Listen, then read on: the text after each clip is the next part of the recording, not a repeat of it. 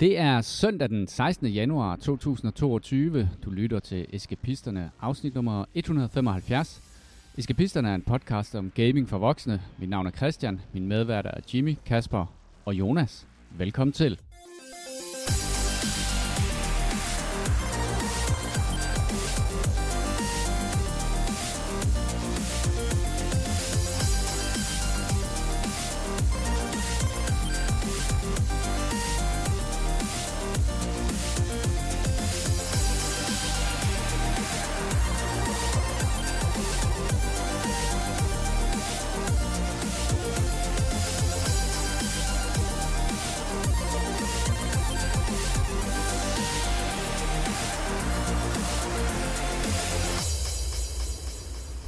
Velkommen til alle sammen. Tak.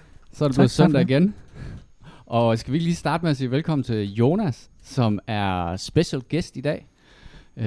Jonas, du arbejder for et dansk spilfirma, som hedder... Logic Artists. Ja. Logic Artists, og I har et spil på vej lige om lidt. Ja, vi er sådan lidt mellemstort dansk spilfirma, vil jeg sige. Jeg tror, vi var på at være et af de største i Danmark på et tidspunkt. Der er vi måske stadigvæk. Og vi arbejder på Expeditions Rome. Ja. Og der er jeg creative director. Det har jeg været i lidt over 10 år efterhånden. Så det har været noget af en tur. Og jeres spil, som hedder Expeditions Rome, udkommer den 20. januar. Ja, det gør det. Og kan købes på Steam. Det kan det. Det skal man. det skal man. Ja. Jeg kigger over på dig. Skal det købes? Jeg har købt. Det har du gjort. Jeg går ind på Steam senere. Ind og tjek. Jeg kunne se, en af mine venner havde det. Det var Jonas. Jamen, han har ikke betalt for det. Nej, det tænker jeg heller ikke. Det er korrekt. Jonas, nu er det jo ikke så tit, vi har gæster i den her podcast. Altså, vi sidder jo bare og kloger os og antager en hel masse ting om spiludvikling og sådan nogle ting. Så derfor er jeg selvfølgelig interesseret i at spørge dig om det og dit arbejde. Men jeg kunne egentlig godt tænke mig at høre lidt om, når du kommer træt hjem fra en lang arbejdsdag på kontoret og har siddet og arbejdet på dit spil, hvad er det så, du egentlig spiller, når du får fri? Hvis du spiller noget som helst, eller er det ligesom, at du bare ikke kan holde ud og være i nærheden af computerspil, når du kommer hjem? Hvad spiser kokken, når han selv skal lave mad? Ja, lige præcis. Jeg kan sagtens sætte mig ned og spille computerspil, når jeg kommer hjem fra arbejde. Det føles som en helt anden ting for mig. Hvad er din yndlingsgenre? Ja, jeg foretrækker selvfølgelig rollespil. Det er derfor, jeg bevæger mig ind i den genre selv professionelt. Og jeg kan sagtens nyde rollespil, selvom jeg laver dem. Der er ikke noget med sådan det der med at vide, hvad pølsen er lavet af. Tværtimod, så synes jeg faktisk, det gør det mere interessant at spille rollespil nu, hvor jeg ved så meget om det, fordi man kan sidde og se alle de ting, de har gjort godt. Det er selvfølgelig lidt mere ærgerligt, hvis der er nogle ting, der er gjort dårligt, så lægger man også lidt mere mærke til det. Jamen, så kan man sidde og fnise lidt. Ja, lige præcis. At føle sig bedre, hvilket også er vigtigt. Men derudover er jeg meget, meget stor fan af stealth-spil, hvilket er jo desværre en lidt undertjent genre. Jeg kan rigtig godt lide sådan Thief og Splinter Cell og Deus Ex og Dishonored og den slags spil. Er Hitman et stealth-spil i din optik? Det vil jeg kalde det. Det er egentlig sådan lidt spøjs hybrid mellem adventure-spil og stealth-spil, men... Og så er der mig, der, når jeg spiller det. Jeg var jo inde... Du Rainbow, der var no præcis. Russians. Jeg var jo inde hos IO Interactive og var i de der, når de laver spiltest. Og jeg spiller jo spillet, som jeg troede, man ikke rigtig skulle spille det. Altså man gunning and running. Men det er åbenbart cirka 50% af deres publikum spiller det på den der fuldstændig forkerte måde. Altså som jeg spiller det, og så er der Jonas, der spiller det på den rigtige måde. Så. Jo, medmindre det går galt, så er det jo altid hyggeligt at trække sin pistol og bare gå amok, indtil man dør. Og det er jo altid den der fornemmelse af, at prøv at høre, vi kunne have klaret det her stille og roligt, men I skulle absolut lave et problem ud af det. ja. Så nu skal I alle sammen dø. Er du til multiplayer-spil, eller er det over i singleplayer-genren, du er mest? Hvis det er multiplayer, så er det altid co-op for mit vedkommende. Jeg er ikke så meget til... Jeg kommer til at gå alt for meget op i det, hvis det bliver competitive, og det er ikke godt for mine venskaber, så jeg har fundet ud af, at jeg skal holde mig til co-op. Så du skal ikke spille Hunt sammen også senere i dag? Nej, det er sjovt, du nævner det. Jeg hørte jo jeres sidste podcast. Vores lead narrative designer på Rome var faktisk også narrative director på Hunt. Så jeg har hørt meget om det, om hvordan det var at lave det og så videre. Så. Men det er desværre ikke rigtig noget for mig. Ej, jeg tror det er det, man kalder en acquired taste. Det tog i hvert fald også noget tid, før vi kom rigtig ind i det. Fordi jeg ved, at det er et af verdens bedste og værste spil samtidig. Ja, det tror jeg, hvis man kan gøre, hvad man kan kalde det. Vi har jo spillet det ret meget her. Vi spillede det... Altså, det har jo været sådan en rejse for os at komme ind i det der spil, fordi det er jo sådan et underligt spil, som egentlig er lidt ligesom ubådskrig. Man ligger ligesom og navigerer i forhold til hinanden og prøver at finde ud af, hvor folk de er og sådan noget. Og det er ekstremt stressende faktisk, selv når der ikke sker noget. Jeg bad, gutterne her om at skrive nogle spørgsmål ned til dig, og poste dem ind på vores Trello-board. Og vi har været sindssygt dygtige. Vi har bare været mega dygtige. Hvad mener du egentlig om NFT'er? Uha. Er det noget, I kigger på inden hos Logic Artists? Jeg er ikke fan af NFT'er. Jeg synes aldrig rigtigt, jeg har set et forslag til en implementation af NFT i spil, som jeg kan se tilføjer noget værdi for spilleren. Det er altid noget sådan top-down med, at der sidder nogle investorer, som rigtig gerne vil øjne en mulighed for at komme tidligt ind og sætte sig på nogle ting, som folk senere har brug for at betale for rent faktisk at have det sjovt i spillet. Mm. Og så bliver det ligesom påduttet nogle publishers og nogle developers, som bliver nødt til at arbejde med det. Og jeg tror, jo længere ned man kommer imod rent faktisk at have spillere med på den, så bliver det mindre og mindre populært. Hver gang man ser spillere snakke om NFT, så bliver der rullet med øjnene, og det er svært at se, hvad man får ud af det som spiller. Men kan vi regne med, at vi alligevel får det stoppet ned i halsen? Ja. Uden tvivl. Ja. Fordi igen, lige nu virker det som om alle investorer, de bare leder efter NFT, og man kan ikke finde nogen penge, hvis ikke man er interesseret i at finde plads til NFT'er i sit spil. Er det nye lootbox gold rush i forhold til det der med at se, om man kan få en eller anden form for ekstra indkomst ind i sit spil, udover bare at lave et godt spil og sælge det? Ja, der er meget tydelige paralleller til microtransactions, men jeg tror, at vi efterhånden som spillere vendede os til, at vi kunne finde måder at undgå microtransactions på, hvis ikke vi var interesserede. Så hvis vi havde råd til bare at købe et spil premium, så kunne vi gå efter spil, hvor microtransactions var mere optional. Ja.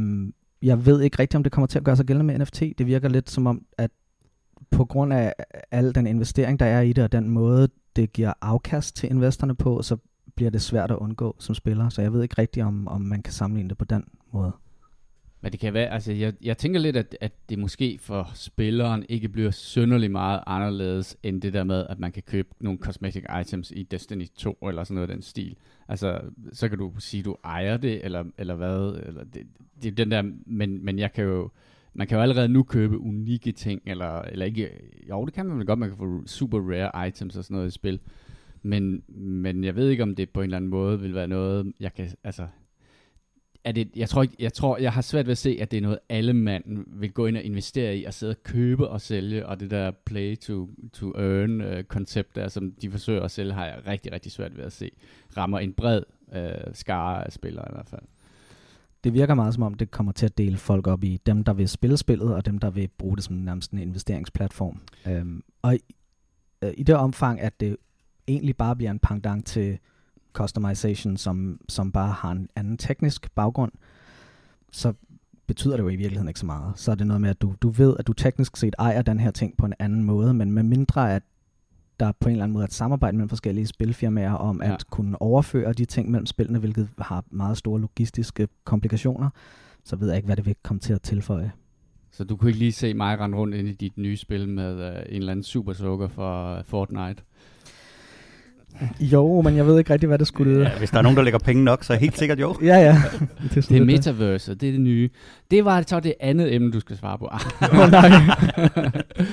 Ej, for at vende lidt tilbage til dit spil. Kan du ikke lige pitche det til mig? Hvad er det, Expedition Rome kan? Vi har jo spillet Expedition Vikings og var ret glade for det. Ja. Og den her går... hvordan er den forbundet med den gamle? Er det sådan genremæssigt, spilteknisk? Er der en throughline for igennem de her spil? Det er der, ja. Assassin's Creed... sådan top.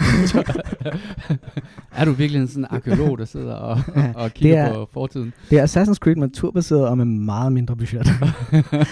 Der fik jeg virkelig solgt det. Expeditions-serien er en serie af turbaserede historiske rollespil. Og man skal ikke hæfte sig alt for meget af historien, fordi vi tager sådan nogle store kreative friheder. Men det er et spil, som ligesom Assassin's Creed eksisterer i en bestemt periode, i en bestemt tid, et bestemt sted. Og derudover så har vi så fundet på vores egen historie med det. Og gameplaymæssigt, der kan man sammenligne det med de gamle Infinity Engine-spil, Baldur's Gate for eksempel, Dragon Age er også lidt derhen af, men så helt turbaseret i stedet for med pause. Det kan jeg godt lide. Det gør det mere taktisk, synes jeg. Ja. Altså jeg kan huske dengang, at de der spil begyndte at lave det der pause noget der må jeg indrømme, der følte jeg, at det løb mig af hende. Ja. Altså jeg er helt klart den der, som godt kan lide at have en kop kaffe stående ved siden af, og læne mig lidt tilbage, og sidde og kigge lidt på de forskellige muligheder, jeg har i det taktiske område. Så jeg er glad for, at I hvert fald har holdt fast i den ting. Jeg ved, der er nogen, der har lavet sådan en hybrid, hvor man selv kan vælge, hvad for en måde, man spiller spillene på. Det nye Pathfinder var også en af dem, og Deadfire og sådan nogle ting. Men hvad er historien? Du spiller en legionær? Du spiller du er faktisk søn eller datter af sådan en patricier. Det kan jeg kun sige på engelsk. Som er blevet tvunget til at flygte fra Rom af nogle sådan politiske, konspiratoriske årsager, og melde dig ind i legionen i virkeligheden. Du har en god ven, som heldigvis for dig også er konsul, det vil sige nærmest en leder af Rom, præsident. Så via ham kan du få adgang til en hel del magt og indflydelse, og også sikkerhed imod dine fjender. Når du så ankommer i hans krigslejr derovre i Grækenland, så sætter han dig straks til at lede nogle sådan spekulatores, som er den romerske sådan militære spionorganisation, som er en rigtig historisk ting. Ja. Og derfra udfolder det sig så der er sådan plotmæssigt er der to forskellige tråde i spillet. Det ene er det erobringsmæssige, hvor du er du bliver meget hurtigt legat for legionen, det vil sige, du leder hele legionen og står for at skulle koordinere først invaderingen af Asiaminer, som er sådan det moderne Tyrkiet. Og den anden tråd er den personlige familiedrama, hvor at du har en rivaliserende familie, der er ude efter livet, og dem skal du ligesom finde en eller anden måde at få skovlen under dem på. Og det kører hele vejen spillet igennem. Og efterhånden, som du gør fremskridt, så ender du også med at skulle invadere Afrika selvfølgelig, og du ender endda med at komme over i Gallien og gå i Julius Caesars fodspor der også. Så vi kommer vidt omkring. En af de ting, jeg rigtig godt kunne lide ved Expedition Vikings, var jo at det historiske i det. At det var ret tydeligt, at der var blevet lavet en del research. Altså man lavede ikke sådan en vikinghistorie med horn i panden, men det var nogle bønder fra Herning. Ja. eller et eller andet sted i... Var det Skjern? Det var Skjern, ja. Hvilket jo, altså, hvor man kan sige, hvis man kigger på HBO Vikings og sådan noget, så er det jo nordmænd, ikke? Men det var jo danerne, som invaderede England. Har der været... Kan du fortælle mig lidt om dit research-arbejde? Det virker jo som om, at du er inde i titler og andet godt for Romeriet. Ja, nu er jeg ikke sådan den største sådan menneskeperson, så min research går for det meste ud på bare at låne en hel masse bøger på biblioteket, og så travle mig igennem dem. Nu er min far så også pensioneret historielærer fra gymnasiet, så han har altid adgang til en hel masse, og kan anbefale en hel masse rigtig gode bøger og materiale der. Så det handler egentlig bare om at læse en ordentlig portion bøger. Vi har haft nogle historiske konsulenter den her gang også. Ja. Især til sproget, fordi vi besluttede os for, at alle titler og navne skulle udtales korrekt ifølge rekonstrueret klassisk latin. Så der måtte vi jo lige have en latinprofessor fra Italien indover, sådan, så han kunne hjælpe med at finde ud af, hvordan det egentlig skulle udtales.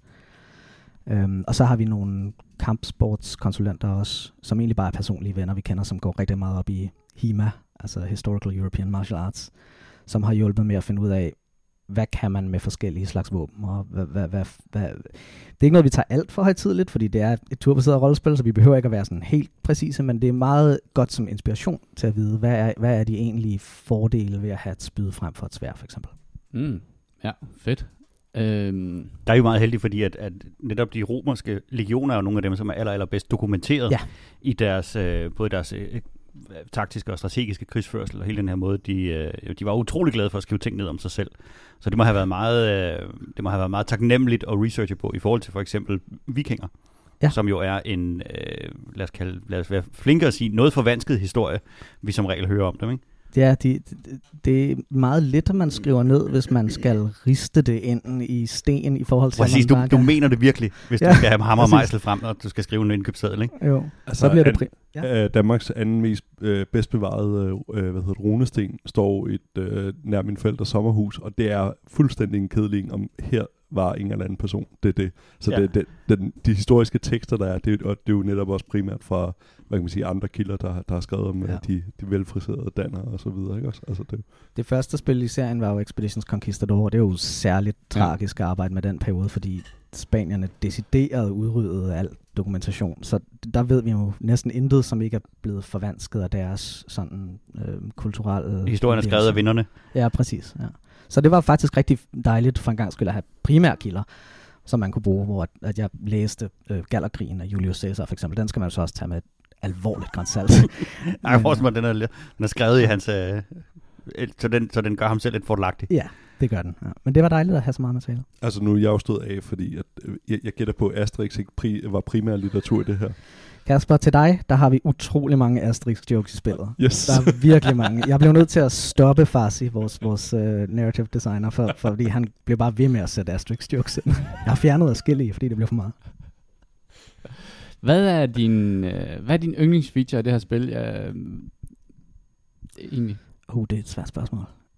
Må jeg vælge to? Ja. Jeg vil vælge en, som er sådan en, man kan sige til folk, fordi det kan de forholde sig til. Og så vil jeg vælge en, som egentlig er mere sådan min egen lille ting. Og den vil jeg starte med. Nemlig, at vi har i vores dialogsystem, at replikkerne kan overlappe hinanden. Det er sådan det er ikke en feature, man kan bruge i PR, men det har været utroligt godt for mig, fordi det betyder, at folk kan afbryde hinanden på en meget mere naturlig måde i dialogen. Normalt, når du har sådan et interaktivt dialogsystem, så spiller du en replik, og så spiller du den næste replik. Ja. Så muligheden for rent faktisk at starte den næste replik, mens den forrige replik stadig spiller, det gør en meget mere naturlig sådan vekselvirkning mellem replikkerne. Det har jeg været utrolig glad for selv. Men det er ikke sådan, de begynder at tale ind over hinanden, vel? Altså... I meget kort. Altså det er sådan, hvis du afbryder nogen, så er der lige et splitsekund, hvor at de taler samtidig, så det lyder mere naturligt. Ja, og det gør også, at man får sådan et bedre flow. Jeg kender i hvert fald for mig selv, det der med, at man læser meget hurtigt en dialoglinje, og er egentlig klar til at trykke på den næste. Havde en mere. Jeg må hellere også nævne en, og som er lidt mere PR-agtig. Ja. Men det er, at vi har lavet om på den måde, angreb fungerer i spillet. Så vi har elimineret den her default attack, som du ser i de fleste turbaserede spil. Normalt, når du har turbaserede spil, så er der et angreb, som du får, hvis du bare trykker på en fjende. Du vælger en af dine folk, og så trykker du på en fjende, og så bliver de angrebet. Og det valgte vi at fjerne, fordi vi synes, det bliver for repetitivt. Det bliver for nemt for spilleren bare at ende med at gøre det altid, især på de lavere sværhedsgrader.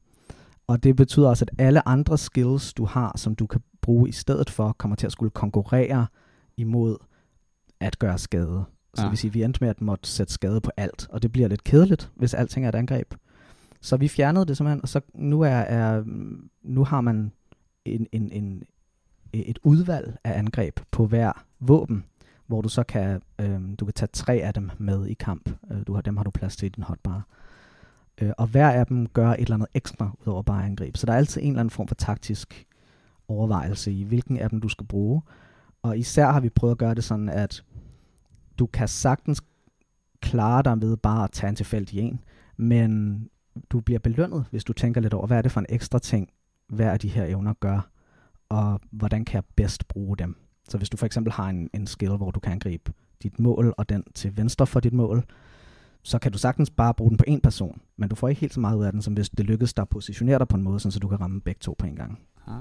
Det kan jeg godt sætte mig ind i. Ja, det ændrer spillet meget mere, end man skulle forvente, når man bare sådan tænker over, hvordan det vil være. Jeg lagde mærke til, og det tænkte jeg egentlig var en ting, jeg havde gjort, fordi det er de her spekulatorer, som jo er en fantastisk historisk mulighed for at sammensætte det her ragtag band af forskellige, altså den der historie, vi alle sammen elsker, hvor at der er en kvindelig assassin og en gladiator, og altså den helt klassiske historie, og det virker jo, altså alle elsker over at spille, alle bøger er skrevet på den måde der og sådan noget.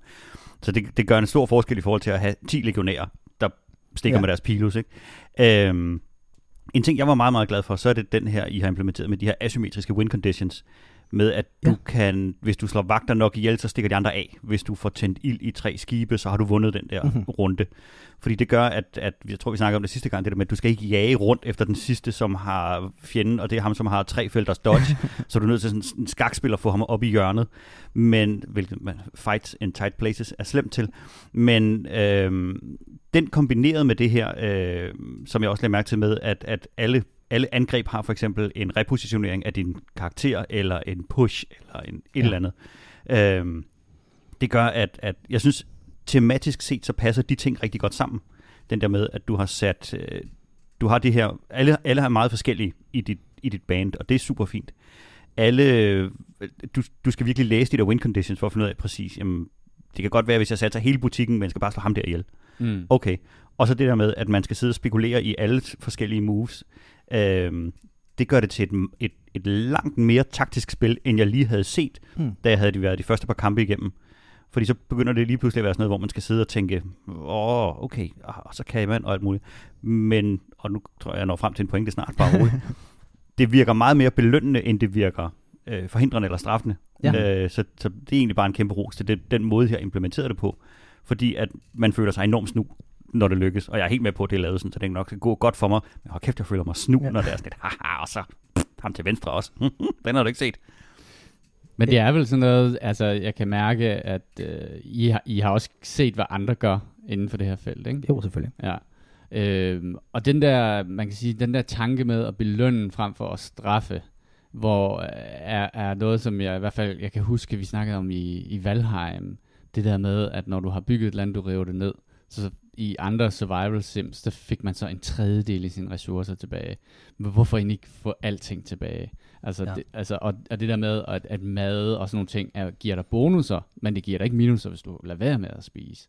Så jeg kan rigtig godt lide den der tanke der med, at man går ind og siger, jamen, prøv at, der er ikke noget, hvor vi straffer dig, hvis du ikke gør det her, men vi belønner dig, hvis du tænker dig rigtig godt om. Det synes jeg bare er virkelig, virkelig fedt, at I også har tænkt den tanke i forhold til jeres kampsystem. Ja, altså det giver en mere positiv spiloplevelse generelt, men det er også det gør det også lidt nemmere for flere forskellige slags spillere at finde noget, de godt kan lide i spillet. Altså hvis man ikke har lyst til at bekymre sig for meget om den slags, så kan man slå sværhedsgraden lidt ned og så spille spillet på en anden måde, hvor hvis du bliver aktivt straffet for ikke at spille det på den måde, som udviklerne havde tænkt sig, så er der ikke så meget at komme efter. Så det handler også om at appellere til flere mennesker, tror jeg. Og så selvfølgelig, som du siger, med de forskellige victory conditions, det handler også om, at der skal være variation i spillet. Så i løbet af sådan 70 timer langt spil, så ville det være kedeligt, hvis alle kampe bare handlede om at slå alle ihjel. Så det giver lidt mere narrativ. Det er i hvert fald set før. Ja, det er set før. Og faktisk i Viking var det sådan også. Så det var noget, vi var meget ops på at finde i Rom. Er der camping-systemet? Er det tilbage? Ja, men i en meget ændret version. Okay. Og det er faktisk også, som du siger, vi har omlagt det fuldstændig fra. Camping i Viking var meget noget, du skulle gøre for at undgå, at det gik dårligt. De skulle campe ofte, fordi ellers så ville de begynde at blive trætte, og de ville begynde at sulte osv. Jeg tror, du skulle reparere dit udstyr også. Så der var alle mulige sådan negative ting, der skete over tid. Hold vagt, og der var meget. Ja, så kunne du blive overfaldet. Der, præcis. Ja. Så vi har lagt det mere om, så nu er du kan gå tilbage til din legionslejr, når du har brug for noget. Hvis du har brug for at crafte nogle ting, eller hvis du har brug for at... Ja, du kan stadigvæk blive injured i kamp, hvis du ryger ned, for eksempel, så får du nogle sår, som skal behandles, og det må du så gøre tilbage i lejren, hvis ikke du har nogen med dig, som kan gøre det, mens du rejser. Så det er mere, at du kommer tilbage til lejren, når du har lyst til at komme tilbage til lejren, hvis der er noget narrativ, der trækker dig tilbage til lejren, i stedet for, at du skal gøre det hele tiden. Kasper? Ja. Du sidder bare fascineret og lytter med. Jamen, jeg tænker måske sådan et spørgsmål generelt om spiludvikling, fordi det... Jeg har jo i hvert fald selv været draget af det, og tænker, at det der med at sidde på en normal 8-16 arbejdsplads, og gælder på lidt flere timer for. Hvordan er dagligdagen som spiludvikler? Er det en fuldstændig, som man drømmer om som lille, eller er der også noget robotsarbejde en gang imellem? Det er fuldstændig som du... Det er ligesom at sidde og lege med Lego hele dagen. Ja, præcis, det var det, jeg tænker. Jamen det, nu har jeg det sådan lidt mærkeligt, at jeg er... Jeg brænder så meget for spiludvikling, at selv robotsarbejdet virker fascinerende for mig. Altså, selvfølgelig er der nogle arbejdsopgaver, hvor man nogle gange tænker, det her, det kunne man sgu da bare lænke en abe til et skrivebord og få den til at gøre. Hvorfor sidder jeg som creative director på det her projekt og laver det her? Men man hygger sig alligevel med det. Man sidder alligevel, fordi spillet bliver gradvist bedre. Altså man sidder og laver sådan lidt pillearbejde, men det er tilfredsstillende. Det er vel også det der, altså, som jeg tænker, i hvert fald når jeg måske sammenligner med noget af det, jeg selv laver, at i modsætning til det, jeg laver, at så laver du også rent faktisk et kunstnerisk produkt på en eller anden måde, som du har mulighed for at forbedre. Altså ligesom maleren, der lige kan, der mangler lige en skygge der, og sådan løbende kan forbedre på. Som også, men alle dem, der arbejder hos jer, altså at det vil alle sammen nogen, der brænder rigtig meget for spiludvikling, fordi altså, ellers kunne man få en job i en bank, tænker jeg, altså hvis man... Ja. Ja, altså især programmørerne, de kan jo næsten altid få et bedre betalt job andre steder, men de har søgt over til os, fordi det er mere spændende job. Det er jo mere udfordrende ofte. Altså nu skal jeg ikke dømme andre former for programmering, men det er, jeg tror, spiludvikling er en af de mest udfordrende former for programmering. Der er altid noget sådan research and development, som man bliver nødt til at kaste sig ud i. Så det er en kreativ udfordring, det er en utrolig fascinerende problemløsningsproces, og som du siger, det er et kunstnerisk projekt også, så der er noget konkret, som man kan kigge på og vurdere, både subjektivt og objektivt, hvor godt er det, og hvor meget bedre bliver det nødt til at blive indtil vores tidsramme er. Hvad for en engine er det lavet? Er det en jeres egen engine, eller? Det er Unreal 4. Det er Unreal, vi opgraderede. Ja. De to andre spillere lavede Unity, Unity er rigtig godt til mindre projekter med små hold, men når man efterhånden bliver stor, og projektet vokser også, så begynder det at blive lidt svært at håndtere. Hvordan er der svigtet Danmark ved at skifte fra? Jeg har det rigtig godt med, faktisk. Jeg var super træt af at arbejde med Unity. Hvor mange har I været på det her spil?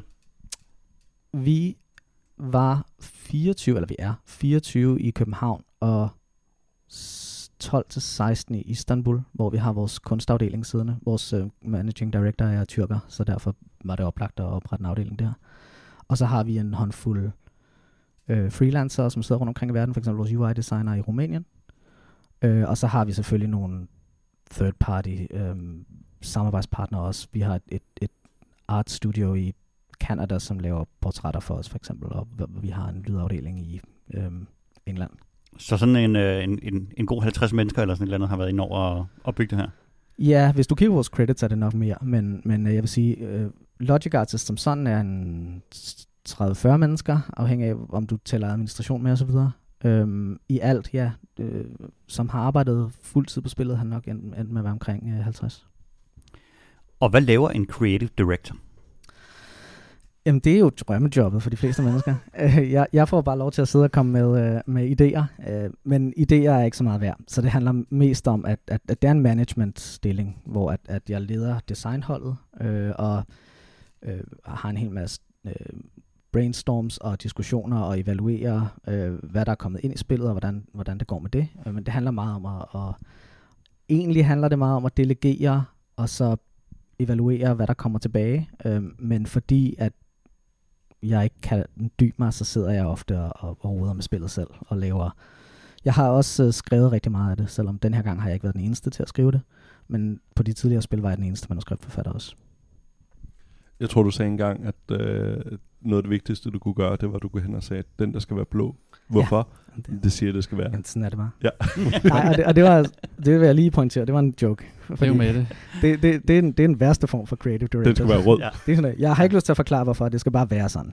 Det er vigtigt, at du forklarer, hvorfor. Fordi så hvis folk forstår, hvorfor det er, at du beder dem om at gøre noget, så er de også meget bedre udrustet til at løse den arbejdsopgave. Jamen, og det er vel også det der med, hvad kan man sige, at jeg synes, jeg har set det nogle gange, hvor der omtales af spilfirma, hvor vi skal bare have nogle udviklere, men altså i en rigtig kreativ proces, så er alle jo har lyst til at chippe ind med noget, altså selv udvikleren, selvom hvor ukreativ jeg tænker for de fleste, kreative personer tænker, en udvikler er, jamen så kommer der vel også nogle kreative idéer den vej fra en gang imellem. Helt klart. Jeg har arbejdet sammen med nogle andre creative directors, ingen nævnt, ingen glemt, som har været virkelig dårlige til at delegere, hvor de bare har skulle micromanage alt. Og det kan jeg slet ikke se pointen i. Vi har et virkelig kreativt hold, som brænder for det, og som jeg kan stole på, at hvis jeg giver dem en arbejdsopgave, og stoler på, at de selv leverer det bedst mulige. Der er jo også en grund til, at jeg hyrer for eksempel en combat designer specifikt. Jeg må tro på, at han er bedre til combat design, end jeg er, fordi ellers så kunne jeg bare gøre det selv. Så det er vigtigt, at man stoler på sine folk, synes jeg. Når man så har en rigtig, rigtig god fornemmelse af, at noget skal være blåt.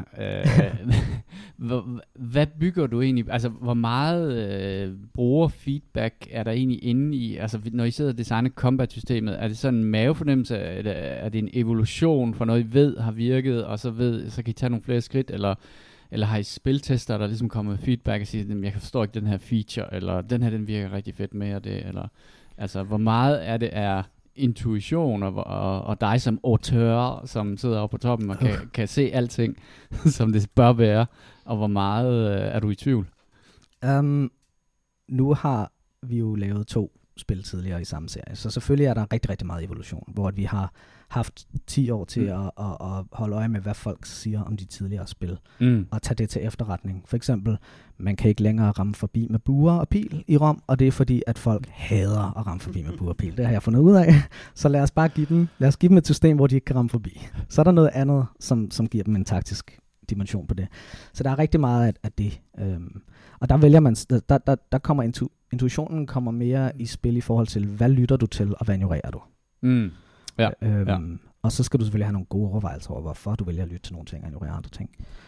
Er det så at kigge, altså sådan lavpraktisk, er det, at man kigger, får man evalueringer, eller sidder man og kigger i Steams og ser, okay, nu er der en, der kan finde ud af at bruge andet end versaler og bruge punktummer, så lytter vi lidt mere til den person. Eller kan det selv være, at det var sgu en rigtig god idé, den her person kom med til Expedition Vikings, kan det være sådan, at man rent faktisk... Okay, yes. Det kan det godt være.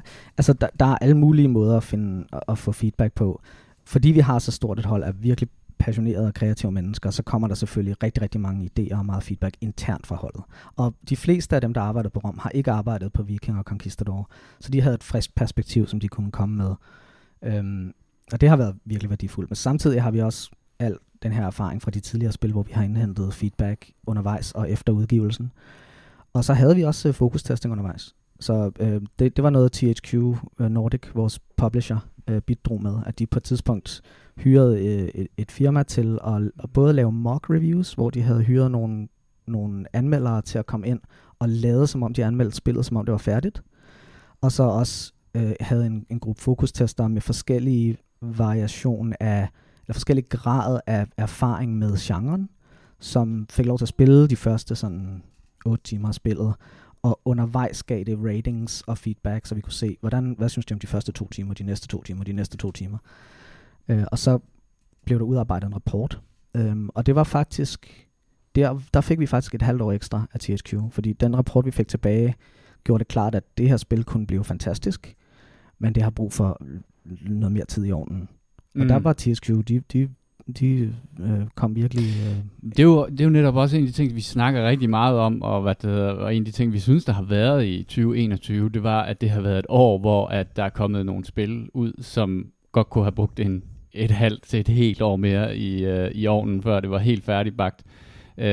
Og det må jo være fedt, det der med at have en publisher, som rent faktisk lytter til, at fordi det den måde, som vi ofte får det fremstillet på, så er det jo, at du ved, manden på gulvet, alle udviklerne sagde det, og de vidste det godt, og sådan nogle ting, og alligevel de der onde mænd i slips og jakkesæt, de sagde, vi skal ud, fordi vi skal have noget omsætning på det her. Ja. Aktionærerne kræver deres betaling.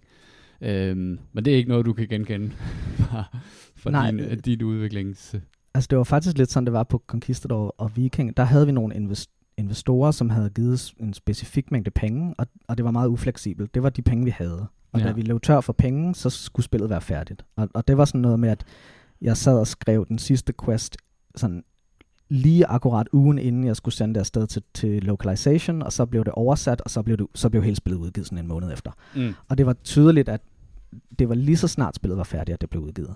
Her der var spillet færdigt sådan et år inden det blev udgivet faktisk. Vi var færdige med historien i februar sidste år. Så vi har haft meget, meget længere tid til at polere det og fikse fejl og så videre, end vi nogensinde har haft før. Det var THQ, der stolede på os. Eller de fik noget data, der gav dem grund til at tro på, at det her det kunne blive et rigtig godt spil, hvis vi fik nogle flere penge. Fedt. Er det en bredere, man går vel altid efter, at vi skal sælge endnu flere, end vi gjorde sidst. Er det noget, I har tænkt på, at det her det skal appellere til en bredere skare af spillere, end Vikings skulle? Ja, det er det. Ja. Og der bliver man jo hurtigt anklaget for dumbing down og så videre, hvis man begynder at gøre spillet lidt mere brugervenligt. Ja. Men det har meget handlet om, at det skal være en bedre brugergrænseflade. Det skal være en blødere sådan første opstart, altså i Viking, når du laver character creation, så får du 50 skills, du skal vælge mellem. Ja. I Rom, der får du 3. Så det er lidt en forskel. Så kommer der flere skills, mange flere skills, fordi der er mange flere skills i Rom. Faktisk er Rom et meget mere kompliceret spil, men vi har en meget blødere sådan introduktion til det. Og så handler det også om, at sværhedsgraden er lavere faktisk. Det er en stor del af det. Ja. Er det fordi historien har jo altid været vigtig, og særligt set fra din stol af, det er jo nok noget af det vigtigste, men det der med, at man kan godt spille nogle spil, hvor man bare synes, at combat mechanics er fede, ikke? Og så nu har vi jo gået i gang med at spille Destiny 2, og der kan man sige, nu er det anden gang, jeg kaster mig ind i Destiny 2, og jeg forstår stadig ikke rigtigt, hvad historien er, men det er fedt nok at skyde med geværerne og alt det der. Så det der med, at historien måske også rykker lidt frem i bussen, ja, nu har historien altid været vigtig for os, men det handler lige så meget om, at historien har fået lidt flere penge til at blive kommunikeret på en bedre måde. Altså, der er også en grund til, for eksempel, at vi starter med en kamp i Rom, hvor at i Viking, der skulle man lige rundt og bruge en time på at snakke med alle dem til det der gilde, man har. Så det bliver meget noget med at gøre pacingen lidt mere venlig og lidt mere attraktiv. Og så også i forhold til sværhedsgraden, at sænke sværhedsgraden på de lavere indstillinger, sådan, så dem, der egentlig bare er der for historien, de bliver ikke sådan vanvittigt udfordret. Så længe at dem, som gerne vil have udfordringen, stadig kan få den, hvis de scorer op på harder end sagen. Ja. Hvordan balancerer I? Jeg tænker, nu når man har en serie, når man nåede til tredje iteration af serien, så har man vel også en forholdsvis stor fast fanskare. Ja. Hvordan balancerer man det at få, de gamle med, så de også er underholdt, og samtidig også få nogle nye med på vognen? Er det det der med, at prøve at ise dem ind på en eller anden måde? Altså også, så nu er der endelig kommet noget til mig, så at dialogen er indtalt. Så jeg endelig hører efter, hvad du har skrevet. Der er folk, der brokker sig over, at der er voiceover nu, hvilket jeg har svært ved at forholde mig til. Det er virkelig de kan jeg skrue ned for lyden. Jamen, det er en meget svær balancegang, det der med at tilføje nok nyt og gøre det nok tilgængeligt for nye mennesker, uden at miste de eksisterende fans, fordi de gamle spil var jo skånselsløst hardcore. Og man kommer til at miste nogen, det er der ikke noget at gøre noget ved. Men forhåbentlig er der nok, som de gamle fans kan lide ved det nye spil, til at holde dem fast. Altså det, de mister, så får de måske noget andet. Men du føler ikke, at det, I har lavet om, svarer til, hvis Bloodborne gik ud og sagde, at jamen, der er også en easy mode her, som du kan vælge. Altså, du går ikke på kompromis med kerneoplevelsen i hvad du synes, et Expeditions-spil er. Nej, det synes jeg overhovedet ikke, man kan sige. Vi har alle vores core pillars, som man kalder det, repræsenteret meget tydeligt og meget grundigt. Så folk, der har fans af de tidligere spil, skulle sagtens kunne finde rigtig meget at kunne lide med Rome. Cool. Vi skal jo alle sammen spille det, og jeg glæder mig helt vildt til det. Altså, det ser jo pisse godt ud. Jeg kan godt lide, at jeg har valgt at bruge flere farver. Ja. Jeg kan godt lide farver i mine spil. Der har været sådan, jeg kan også godt lide, når noget er monokromt og sådan noget, men jeg synes også nogle gange, at ting kan blive for brunt. Og jeg kan se den måde, som I har brugt farver på, at det har jeg også tænkt over. Og det ser pisse godt ud. Det er jo der, hvor det er fedt at have noget kreativt frihed, fordi historisk realisme er tit bare piskedeligt, ikke? De gik i brun tøj, og det var det.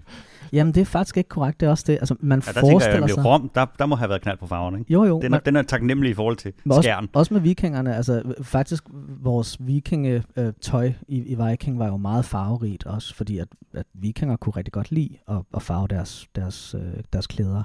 Så man forestiller sig, at alting er gråt og brunt og monokrom, fordi man har set nogle gamle fotos fra 1800-tallet.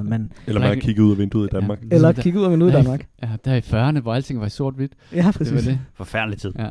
Men ja, altså også, romerne havde også rigtig, rigtig mange farver på deres tøj, og banner og bygninger. De malede jo deres bygninger og statuer og alt muligt andet, ja.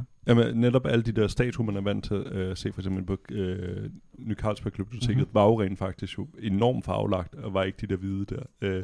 Jeg har det lidt underligt med, fordi jeg synes faktisk, de der hvide, blanke statuer faktisk ret flotte, men jeg så en jeg tror, de havde en sædudstilling, hvor de viste dem der, hvordan de originalt var farvet. Det var meget underligt. Ja, Rom var virkelig mere tegneseriagtigt, end man troede. Ja, vi har nogle malede statuer med i Rom. Det viser ikke, hvor præcis Asterix er, og hvor god Asterix er. Ja. Så plejer vi også at snakke lidt om, hvad vi har spillet i ugen, der er gået. Nu Jonas, nu nævnte du sådan, jeg ved ikke, om jeg kan huske, om jeg har spillet noget som helst. Men er du kommet i tanke om noget? Eller? Ja, problemet er, at hver gang jeg har sat mig ned på min computer, så er jeg bare endt med at åbne editoren og arbejde lidt mere på Rome i stedet for. Men jo, jeg tror, det seneste, jeg spillede, det var Dungeons of Nahuelbeek, tror jeg, det udtales. Okay, det bliver nødt til at google. For det som er et meget ekscentrisk turbaseret rollespil, og jeg vil sige, det er et spil, man spiller for gameplayet, og ikke for historien. Er det som inspiration, eller altså hvor meget, når du spiller, er, hvad kan man sige, over hvor, at okay, jeg bliver lidt inspireret, eller hvor meget bruger du til at koble af, altså ligesom når jeg tænder op for Quake 3? 50-50, tror jeg. Jeg har også spillet Hitman 3, fordi det bare er så langt væk fra Expeditions Rome, som det kunne være, og jeg var aldrig kommet igennem det, så nu fik jeg lige poleret den af min to-do-list forleden. Men på det seneste har det været meget arbejdsfokuseret, så der har det været meget sådan, hvis der kommer et turbaseret spil, så bliver jeg nødt til at spille det for lige at se, hvordan vores sammenlignes. Er du XCOM-fan? Jeg er stor XCOM-fan. Ja. Der steg stjernen derovre. Jeg går jo bare og drømmer om, altså jeg håber jo, at det bliver et år, hvor de går ud og siger, XCOM 3 er på vej, og her er et eller andet nyt. De prøvede jo også, de lavede den der Chimera Squad. Jeg håber, at de siger, og vi har lært noget. Du kan ikke længere ramme forbi. RNG. Det er bare... Hvis man stadig udgav fysiske æsker, så skulle de skrive det på æsken. På æsken. Du kan ikke ramme forbi, men du er forbi. Så vi har taget ned af hylden.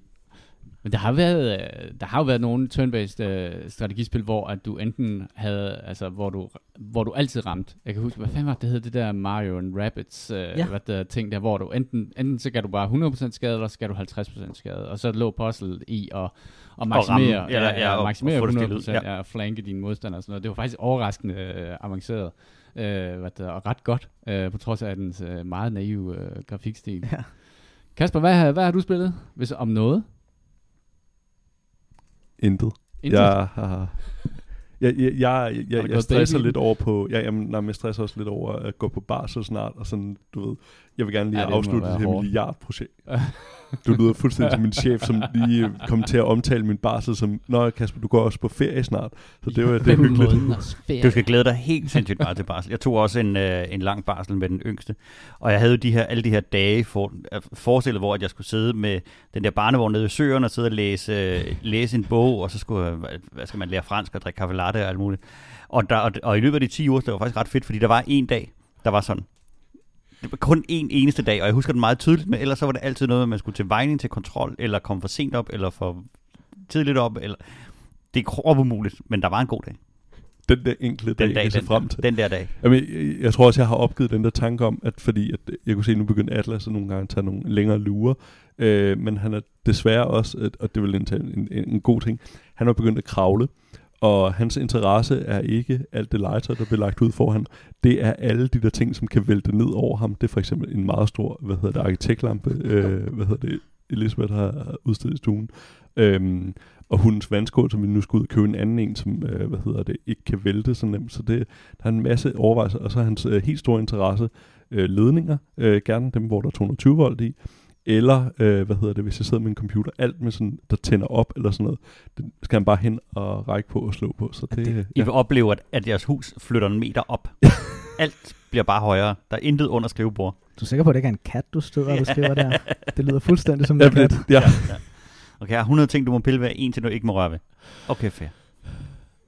Nå, men Jimmy, du er blevet narkoman i løbet af den her uge her. Jeg er, efter at have været på langvej afvænning og være kommet over mit misbrug, så tog jeg det op igen, fordi at der kom... altid en god idé. Der var en pusher, min lokale pusher gjorde mig opmærksom på, at nu var Destiny med en masse udvidelser på Game Pass. Og så tænkte vi, det skal vi da lige se, hvad det er, og fik det startet op. Og præcis som du sagde, historien giver stadig ingen mening, men det er bare en så god shooter, Så det simpelthen er narkomani, og det er så tilpas nemt og kompliceret på samme tid. Altså det er enormt nemt at ramme i spillet. Man føler sig meget, meget ninja-agtig, når man skyder med de her. Altså våbendesignet er eminent. Feedbacken, alting, lyden, designet er sublimt.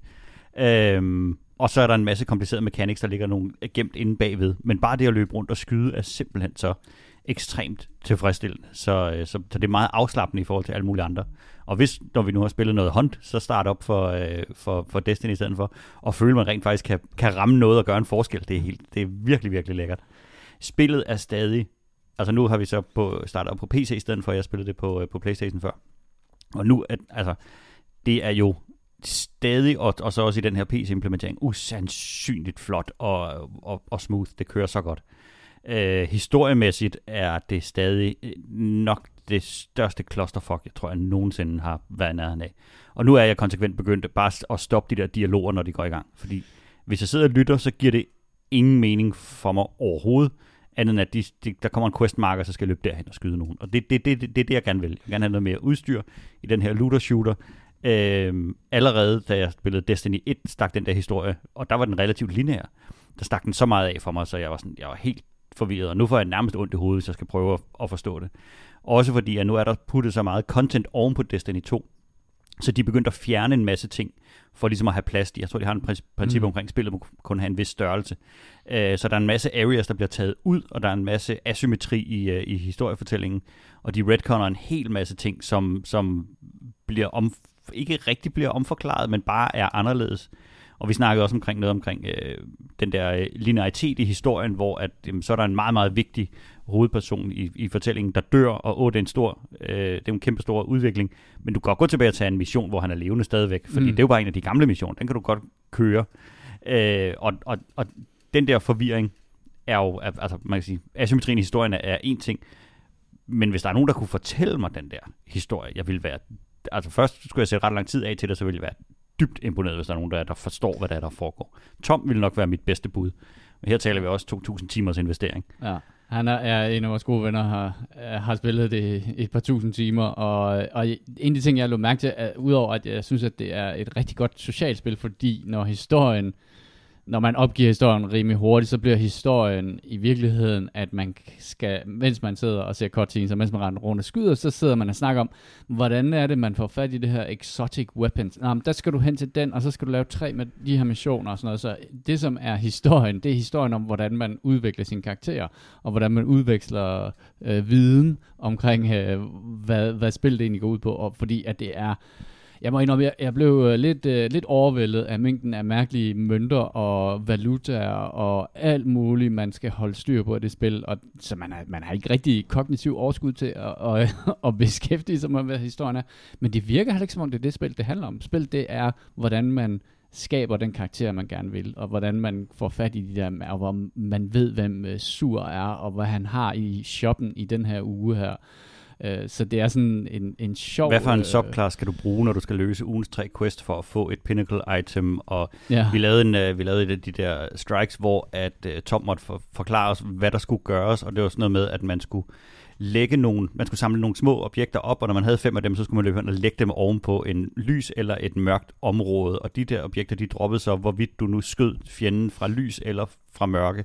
Om du stod i skygge eller i lys, når du skød ham, så drop. Og den mængde af forklaring, som man måtte komme med undervejs, for at det der kunne lade sig gøre, gjorde mig enormt imponeret over, at der nogensinde er nogen, der har fundet ud af det. Og har opdaget den der mekanik, medmindre den er kommet med en meget, meget tyk instruksbog om, hvordan man skulle gøre. Jeg var virkelig, virkelig forvirret. Altså, vi er langt, langt forbi at skulle skyde nogen. Altså, det lyder lidt ligesom LOL, altså hvor at spillet ret nemt at gå til på en eller anden måde, men der er en kæmpe lore omkring det, og det lyder lidt som også nogle gange, når jeg har været til en LAN-party og spillet Dota, hvor at jeg er fuldstændig ligeglad med alt det. Jeg råber altid bare ud lokalt, hvor kunne Butterfly-knifen hen, eller et eller andet. Altså, så der er ligesom to måder at spille spillet på, hvor kan man sige, der er så meget gameplay i det, som rent faktisk bare kan bære spillet alene, og så er der til dem, der ikke har kastet sig over. Ja, Destiny har så åbenbart også enorme mængder lore uden for spillet, som ikke på nogen måde er koblet sammen med spillet. Der er bøger, man skal læse, hvis du vil forstå, hvad der foregår. Og dem, der virkelig spiller det, de har også Destiny-appen kørende på deres smartphone, så de ikke er nødt til at flyve rundt til de forskellige locations og samle op. De kan bare putte quests på via smartphonen. Så på den måde, så er det sådan, og du kan også sidde og bygge dit udstyr og sådan nogle ting via din app. Så på den måde er det et stort spil på alle mulige måder, og der er virkelig, virkelig meget at lave i spillet. Du kan hele tiden tænke, så kan jeg lave det der, så kan jeg lave det der, så kan jeg lave det der. Og så cykler det alt sammen på sådan en weekly ting. Og så nu kommer der en kæmpe opdatering til det her den 20. februar, hvor Witch Queen launcher, mener jeg den hedder. Ja. Og så skifter helt spillet igen. Altså, så bliver noget nyt igen. Og alt det udstyr, du har gået og grindet, det kan du glemme, fordi at når du installerer den der, så starter du bare i en gearscore, som er højere end det, du har arbejdet på de sidste år. Altså, vi snakker også med Tom, og det som omkring det der spil, og lidt det, du nævnte, Jonas, også med onboarding, et spil, som har været ude så lang tid og eksisteret som en service, det har virkelig et onboarding-problem, det spil. Det er, altså, hvis vi ikke havde sådan en, der havde 15-2.000 timer, som hele tiden kunne sidde og forklare os på Discord, hvad det var, vi skulle, så var jeg bare stoppet med at spille det. Hvis du er en gammel spiller, der vender tilbage til Destiny nu, altså installerer det og starter op med din gamle karakter, så det første, der sker, det er, at du bliver sendt ind i deres 30-års anniversary raid, som er et... I spillet skal det ligne et tv-show, hvor at der er sådan en masse lotteriagtige lykkehjulsting, og så er der en rumhest, og så er der en narrator, der sådan hele tiden taler ind over, og så er du selvfølgelig på den laveste gearscore, for alt dit gear er jo blevet obsolet. Og der vil du inde i den her quest sandsynligvis møde en masse fjender, du ikke kan skade. Så du er meget, meget afhængig af, at den der, den der timer dig op, mekanik får dig teamet op med nogen, som har spillet rigtig meget, og har fået de her, mods til deres udstyr, som gør, at de kan skade dem her. Og der var nogen, der har lavet sådan en decideret Help the New Lights hashtag, hvor at folk, de equipper rigtig lavt udstyr, sådan så de bliver teamet op med noobs, og så kan de bære dem igennem det her første raid. Og det, jeg zappede jo bare ind i det der, og så startede det der rundt omkring mig. Og det var fuldstændig ligesom at blive kørt til nytårsaften på Manhattan en tirsdag i februar, og bare tænke, hvad fanden foregår der her? Jeg tror, hvis man skal starte med det, så... Jeg tror, det var tilfældigt, men jeg startede bare en ny karakter. Og der får man lidt mere onboarding, for der starter man ikke ind i den der mærkelige rumhest-tivoli-show, men der bliver man sådan guidet lidt mere igennem det, og du har... Jeg havde nøjagtig samme gearscore som den karakter, som du har spillet på i gamle dage. Så er der selvfølgelig nogle legacy-ting og sådan noget, som... Men Tom, han har forklaret også, at det første, man skulle gøre, hvis man skal forstå det her, så er det, at du skal gå ind i den der tower-hop, som er ligesom er quest-hoppen, men så skal du inde under en trappe finde sådan en terminal, hvor du kan starte en gammel quest op, der ligesom kan hjælpe dig ind i de nye mechanics, og man tænker også bare, hvorfor er det ikke der? At man starter, hvorfor starter du med et eller andet rumhestlotteri? og det er lige så dumt, som det lyder. Altså, det er ren vanvid. Mm. De har virkelig syret ud. Og så er sådan en ting, hvor man så, når man kan godt spille det her 30 års anniversary event, men når du så skal op og have dit loot, så kan du kun få det gode af det loot, du har vundet i den her event, hvis du lige køber den her 30 års anniversary pack, som koster 157 kroner. Altså, de er jo selvfølgelig, jeg ved godt, at de skal tjene deres penge, de er gået free to play, og man kan, i hvert fald i grundspillet, kan du godt få meget ind, men nogle gange, der sad jeg også og tænkte sådan, venner, det gør jeg altså ikke. Der får I mig altså ikke. Men jeg har købt jeres season pass, og jeg har brugt nogle penge på det. Jeg ved godt, jeg har fået det gratis igennem Game Pass, der er nogle ting der, hvor man godt kan se, at de skal have smurt deres brød på en eller anden måde. Jeg vil sige, det er nok den dummeste onboarding, jeg nogensinde har oplevet. Ja, det er ret vildt. Men når det så er sagt, gunplayet eminent. Men det er sjovt. Ja, det er fantastisk. Ja. Jeg kan godt fornemme det. Jeg tror ikke, det er et spil, hvor at jeg bliver hængende sindssygt længe. Jeg kan godt tænke mig at starte op og så køre på med den her Witch Queen-ting, når den kommer. Men jeg har nået det, der hedder softcappen i spillet, hvor at man skal til at grinde meget, meget hårdt for at raise sin gearscore. Bare en lille bitte smule, at dit watermark er meget, meget svært at få op nu. Der er nogle helt bestemte aktiviteter, man går efter. Så jeg kan ikke bare gå ud og nås rundt ude på månen og skyde noget for ingenting ud af. Så på den måde, så man når ret hurtigt det næste trin på stigen, hvor at så begynder man at skulle sidde og være meget spekulativ omkring, hvad du laver. Mm. Også der er meget af det, de siger, hvor hvis du skal have det her pinnacle items, som jo er alting er random drops, Hvis du skal have et pinnacle item, der måske hæver din gear score 2-3 point, jamen så skal du lave den her aktivitet, men du skal bare lige lave den 3 gange i træk, før at du får det. Så der, altså, de er gået virkelig langt ind på timesinks. Det lyder meget som work, og ikke så meget weed. Ja. Ja, men det er weed at spille det, men det er work det, at progressere i det. Arbejdsdagen kommer ind i at gennemskue, hvad der er aktiviteter, du skal gøre for at få dine karakterer til at blive bedre. Men det lyder også meget som, det I kastede, eller var det kun dig, Jimmy, der kastede dig over Path of Exile, som jo også bare er sådan en, når man så er der en ny sæson, og så starter alt forfra, så kan det være fuldstændig ligegyldigt alt den tid, du har brugt inden. Altså det... Ja, det er et af de der spil, hvor at man bliver sindssygt god til at forstå mekanikken i det, altså når der starter noget nyt, så ved man, hvad man skal. Altså så skal du bokse dig den vej og sådan noget. Jeg synes stadig, det er fantastisk for gunplayet. Jeg er ikke færdig med at skyde ting i det. Og med mus og tastatur er det eller sådan noget andet. Der er sgu nok lidt så old school, at jeg bliver aldrig lige så god til at spille shooters med en controller. Og hitboxen i det her spil er bare meget generøse. Ja, det er de nok også. Prøv, jeg hver eneste år, så forsøger jeg at spille en japansk RPG på en eller anden måde, og se, hvad fanden er det, jeg går glip af, hvad er det, jeg ikke kan se. Det passer også meget godt med, det tager et år. Og så opgiver det, og så har jeg glemt det efter et år, og så prøver jeg igen. Så det gjorde jeg selvfølgelig i går. Jeg downloadede et spil, der hedder Scarlet Nexus, som er et Bandai Namco joint, som udkom i sommer, og som jeg faktisk spillede demoen af, og grunden til, at jeg downloadede, nu er det så på Game Pass, så nu kan jeg jo bare kaste mig over det, uden at det koster mig noget, var, at det er en ekstrem stiløvelse. Det er et virkelig, virkelig lækkert udseende spil, som er sådan med sin helt egen bizarre historie om, jorden blev invaderet af sådan nogle others, som der så blev oprettet sådan en eller anden form for militær operation, som skal bekæmpe de her others. Og den organisation består i god japansk stil af teenagebørn, som så... Det er det eneste, der giver mening. Det sidste boldværk, jorden har. Som udover at de skal forsvare jorden mod de her mærkelige monster, der kommer fra en anden dimension, så har de også en masse teenage-angst og problemer, som man skal arbejde sig igennem.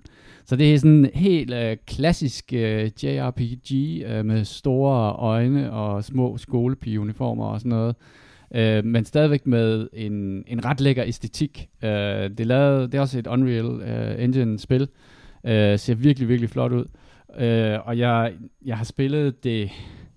Jeg spillede det i går, og det, som jeg vil sige ved det, er, at det ser pissegodt ud. Altså, det er rigtig, rigtig flot, og nu har jeg startet en video her, så man kunne se det, og så startet med et andet spil, men det er det her. Det er sådan et action-RPG, og det vil sige, at man skal lære en masse button-mashing-komboer, men det er faktisk ikke særlig svært. Det ser, hvis man kom ind og kiggede på minerspillet, så man tænkte, hvordan kan du overskue det der? Fordi at det eksploderer på skærmen, og det flyver rundt med effekter og alt muligt andet, men controlsene er egentlig ikke så komplicerede, når man sådan rent faktisk spiller. Det er heller ikke synderligt svært. Og så har det den der frygtelige teenage-historie her. Det, som du skal vide, det er, at selvom de ligner teenager, så er der nogle af dem, der faktisk er ret gamle. Men i den her verden her, der kan man så åbenbart selv bestemme, hvilken krop man vil være i. Og derfor vælger nogen at være børn og nogen at være voksne, men derfor, dermed ikke sagt, at din general ikke er en som ligner en 14-årig pige og opfører sig sådan. Så er der en anden ting, som de her japanske spil det gør, altså, de løber på samme åndssvage måde, som jeg hader dem for. Når den der lidt for hurtige måde. Præcis, det er... Det smadrer fuldstændig illusionen og indlevelsen for mig, den der måde, de løber på. Altså jeg tror faktisk, det er det samme Bloodborne, udover at sindssygt dårligt til det. Men den der måde, de løber på, det smadrer det fuldstændig for mig. Og det der postmanspil der, hvad fanden alt det hedder? Dead Stranding. Der løb de også sjovt. Nå, ja, når de sprinter. Ja. Det er den der sprintanimation der. Slet ikke have det. Nej. Hvor du bare sætter løbeanimationen op i dobbelthastighed, det ser ret fjollet ud. Det, som er ved det, er, at det gør lidt, som også mange af de her spil her, de gør, det er, at de langsomt introducerer dig for new mechanics, nye ting, for ligesom at få det med, men det holder aldrig op. Det bliver ved og ved og ved med at introducere dig. Jeg er level 17 nu i det, og det hver eneste kamp-encounter, er der en ny mekanik, eller et nyt safe house, hvor du kan give gaver til dine venner, og du kan snakke om deres problemer, og sådan nogle ting, og flirte med nogen. Og det blev bare vedende at stakke de her ting op, og jeg ved ikke, hvornår det holder op, men jeg må sige, det er ret lækkert at spille. Combat-delen er ret lækker at spille. Historien er stadig sådan, det er ikke sådan, at jeg har ikke smidt controlleren frem og nu i væmmelse over, hvad det er historien, men det er tit der, det ender med de her spil her. Lige nu kører jeg nok meget på, at jeg rigtig godt kan lide æstetikken i det, og monsterne er vildt underlige. Altså det er sådan nogle halve kvinder, som har en blomstervase i stedet for en torso med blomster, der hænger ud og sådan nogle ting, og så spiser de hjernerne af folk og sådan noget. Så der er noget meget god fantasi i det, som egentlig tiltaler mig og gerne gør, at jeg vil se mere af det. Man kan spille 2 forskellige karakterer, med 2 nye rekrutter, og det, efter sigende skulle det være 2 forskellige historier. De intersekter sig en gang imellem, fordi at de begge to er rekrutter i den samme bataljon. Så de har været deres squad, og så en gang imellem så kæmper de om, hvem der er den sejeste og sådan nogle ting. Hvilket sprog taler de? Jeg tror, det er lokaliseret amerikansk. Altså, okay. Så det er, men jeg ved faktisk ikke, om du kan have den originale japanske voice-over på. Det er min erfaring i hvert fald, at det får japansk manuskriptforfatning til at glide lidt bedre ned, hvis du kan spille det på japansk. Fordi det der med at prøve at oversætte det til engelsk, det er lidt svært. Jeg spillede Like a Dragon, spillet der, de her, Yakuza-spil, og der spillede det nemlig med japansk, og det, altså japansk sprog er jo fantastisk at lytte til. Fordi der er sådan en ekstrem intonation i det, som faktisk er ret fedt at høre. Og amerikansk kan godt blive sådan lidt cutesy i det. Så det jeg tænker nogle på, jeg tror vi har snakket om det, men jeg tænker tit på, jeg kan godt prøve at opleve et af de der spil, men at forstå det japanske. Altså sådan, om man, fordi hvis man selv læser underteksterne, mens du ser en amerikansk film, så er underteksterne jo også altid ekstremt arkaiske. På rigtig, rigtig mange måder. Det er jo altid sådan noget med din schuft, og sådan noget, hvor man tænker, der er jo ikke nogen, der taler sådan. Kan vide, om de i virkeligheden siger det?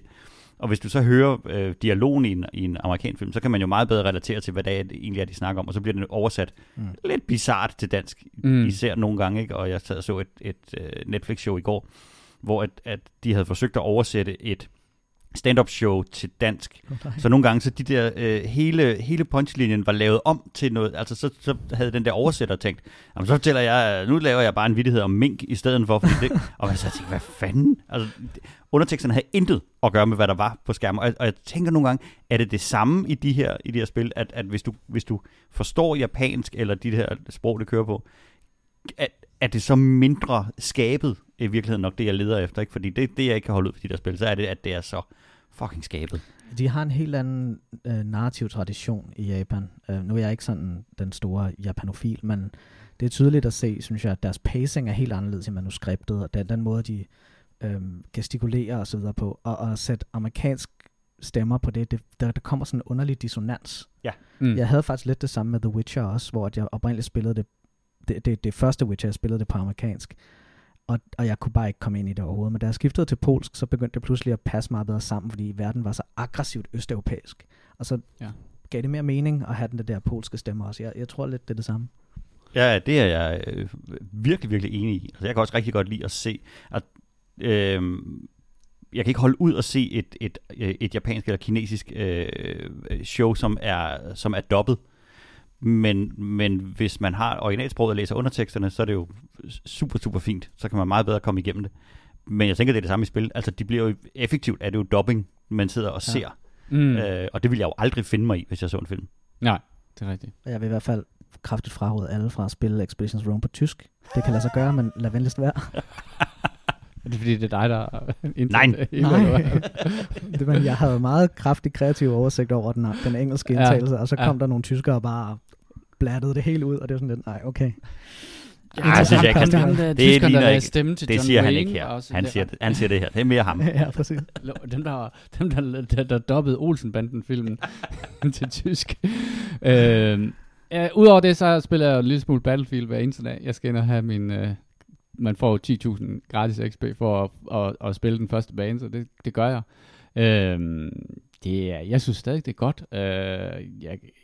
Der er stadig nogle bugs, som er virkelig underlige, som er begyndt at komme, at der er begyndt at irritere. Men nu har vi snakket lidt om, hvad er ugens meta i Battlefield 2042. Hvad hedder man nu?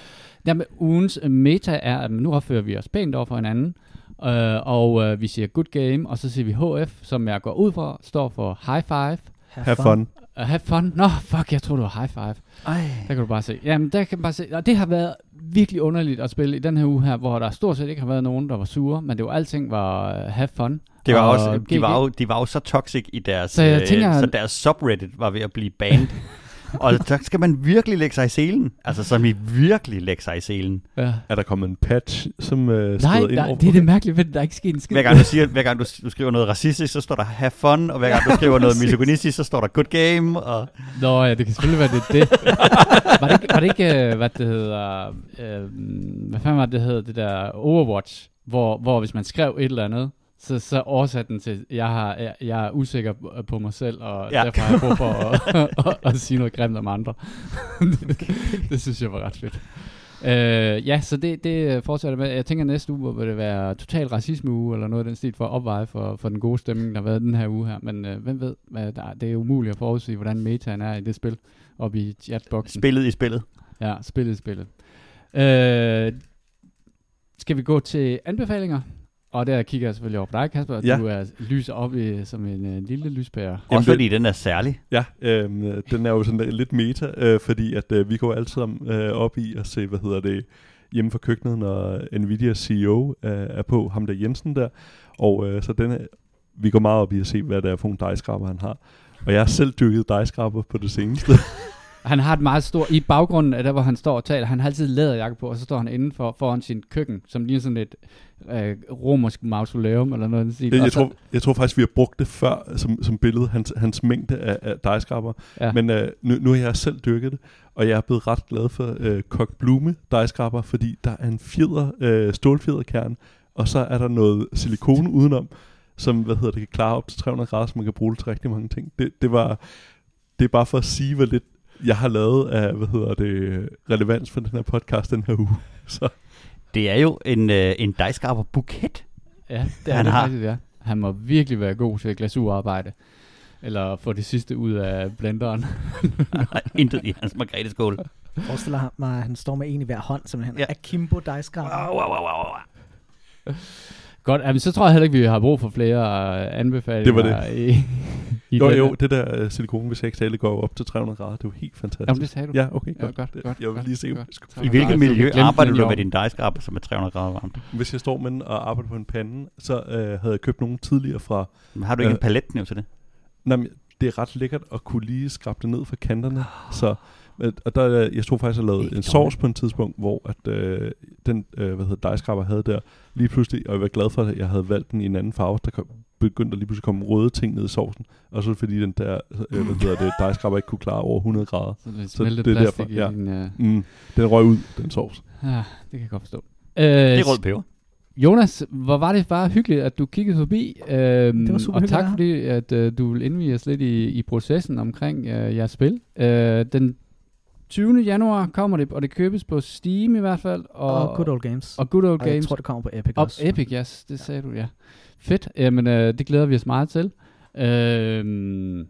Og så vil jeg sige, husk, at du altid kan finde os på escapisterne.dk og alle de andre steder, man kan finde sin podcast. I kan skrive til os, og det kan I gøre på vores Gmail. Det er escapistpodcast@gmail.com med forslag til spil eller emner. Vi er også på Facebook, se om du kan finde os der. Det var alt for denne udgave af Eskapisterne. Hvis du synes, at podcasten er god, så del den endelig med dine venner. På vegne af Jimmy, Kasper, Jonas og mig selv, tak fordi I lyttede med.